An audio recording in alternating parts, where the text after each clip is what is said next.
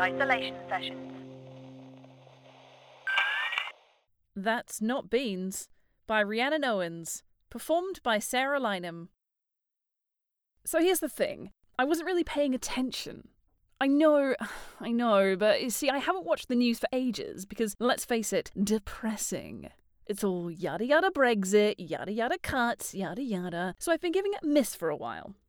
And social media has got so bloody nasty and gobby and ugh, everyone just has to share their opinion no matter how stupid or backwards it is. I just can't be bothered with it. Anyway, long story short, I didn't know.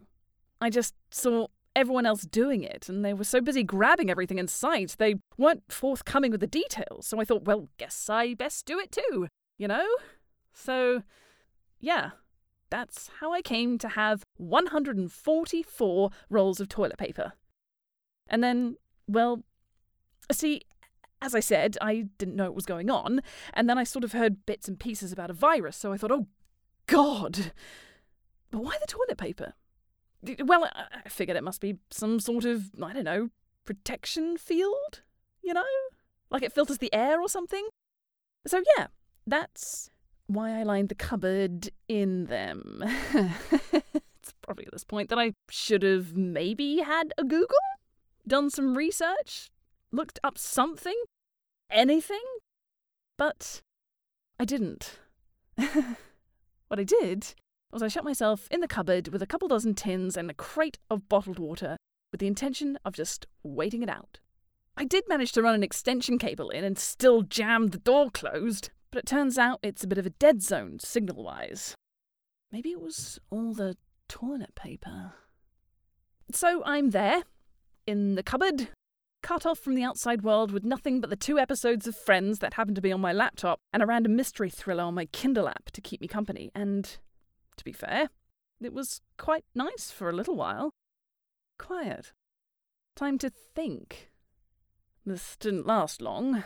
All that water. It soon dawned on me that I hadn't thought the toilet situation out fully. Or at all. well, I figured I've got an empty bottle. If you've ever tried to give a wee sample at the doctor, you'll know just how that went.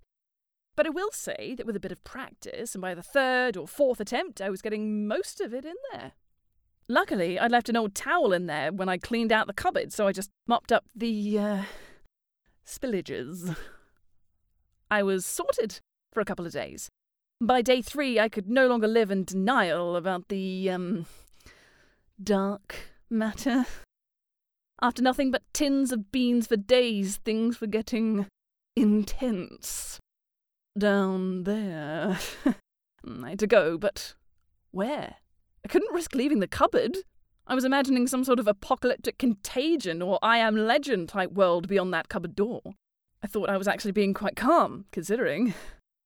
Anyway, so where to go? There was only one option, really.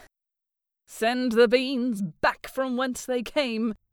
Thankfully, the tins were a bit easier than the bottles, and I could fold the lid back down and sort of contain it. A bit. Of course, I didn't want to break into the toilet paper, as that was my only protection from whatever it was that I was hiding from. I had to use the towel. Not ideal, but needs must. By day five, it was really starting to smell.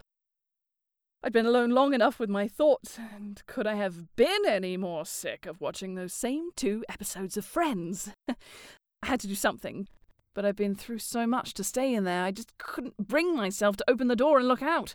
I wasn't quite sure how long I was intending to wait, but I felt sure that five days wasn't long enough. That's when I started writing my musical. I don't think it's going to be a hit, but that's what I was doing when you found me working my way through Act 5 where the dirty towel comes to life and drowns the hero in a ton of shit. As I said, not a hit. So, anyway, how have you been? Not dead, I see. Think maybe I should have a shower.